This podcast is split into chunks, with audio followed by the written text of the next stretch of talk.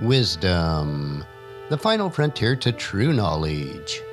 Welcome to Wisdom Trek, where our mission is to create a legacy of wisdom, to seek out discernment and insights, to boldly grow where few have chosen to grow before. Hello, my friend. I am Guthrie Chamberlain, your captain on our journey to increase wisdom and create a living legacy. Thank you for joining us today as we explore wisdom on our second millennium of podcast. This is day 1096 of our trek, and it is Wisdom Wednesday. Creating a biblical worldview is important in order to have a proper perspective on today's current events. To establish a biblical worldview, it is required that we also have a proper understanding of God's Word. Especially in our Western cultures, we do not fully understand the Scriptures from the mindset and the culture of the authors. In order to help us all have a better understanding of some of the more obscure passages in God's Word, we are investing Wisdom Wednesdays reviewing a series of essays from one of today's most prominent Hebrew scholars, Dr. Michael S. Heiser. He has compiled these essays into a book titled, I Dare You Not to Bore Me with the Bible. Our perspective about a situation or circumstance creates our reality, which may not be in sync with actual reality. In today's essay, we will explore passages that cover Perspective Changes Everything. The questions many Christians and Bible scholars debate about surrounds eschatology, or future events that are considered the end times. Is the book of Revelation a linear chronology of distant future events? Or does the book describe Roman persecution of Christians and Rome's destruction of the temple events which occurred during John's lifetime? The first view opts for a mid AD 90s authorship, long after the temple was destroyed. The second supports a pre AD 70s authorship when the temple was still standing. Each of these readings is complicated by Revelation chapter 11, verses 1 and 2. And let me read that to you. Then I was given a measuring stick, and I was told, Go and measure the temple of God and the altar, and count the number of worshippers. But do not measure the outer courtyard, for it has been turned over to the nations. They will trample the holy city for 42 months. Taken literally, these verses indicate that Jerusalem's temple still stands, apparently proof that the revelation was written before AD 70. If so, the idea that John is describing Romans' persecution and invasion, empowered by Satan's hatred for the church, must be valid. However, while the defense of this view takes the passage literally, most people who prefer to see Revelation written before AD 70 read the rest of Revelation symbolically, matching John's description to some feature of the Roman Empire and its Caesars.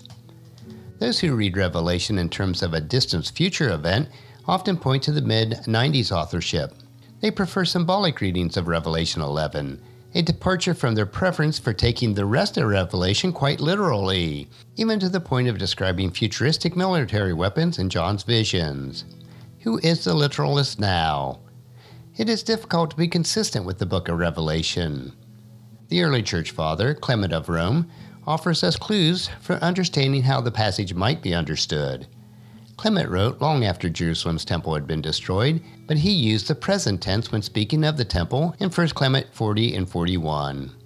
He does strike this analogy between the orderly worship of the temple in times past with the current concern about worship. The same may be true with Revelation chapter 11, verses 1 and 2. It is not unusual for biblical writers to speak of past events in language that sounds contemporary. In other words, the temple might be long gone, but references to it serve some other literary or theological purpose, taking center stage in the writer's mind. Nevertheless, this doesn't exclude the possibility of interpreting Revelation's light in events of Rome. It just proves that neither approach can be fully accepted. When reading a complicated book like Revelation, it is helpful to address where views deviate in their interpretive approach. It might be more revealing than we even expected. When it comes to the study of eschatology, it is best to realize that there is so much that we do not know. Therefore, we should not become overly dogmatic or cause division in God's kingdom over such issues.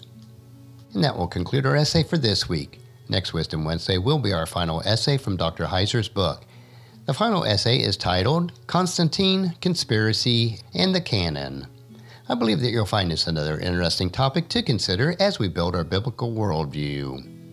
Tomorrow we will continue with our three minute humor nugget that will provide you with a bit of cheer, which will help you to lighten up and live a rich and satisfying life.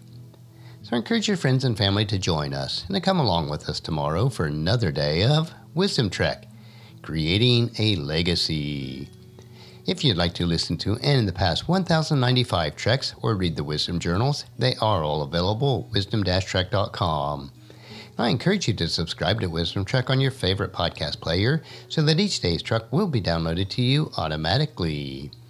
And thank you so much for allowing me to be your guide, your mentor, but most importantly, I am your friend as I serve you through the Wisdom Trek podcast and journal.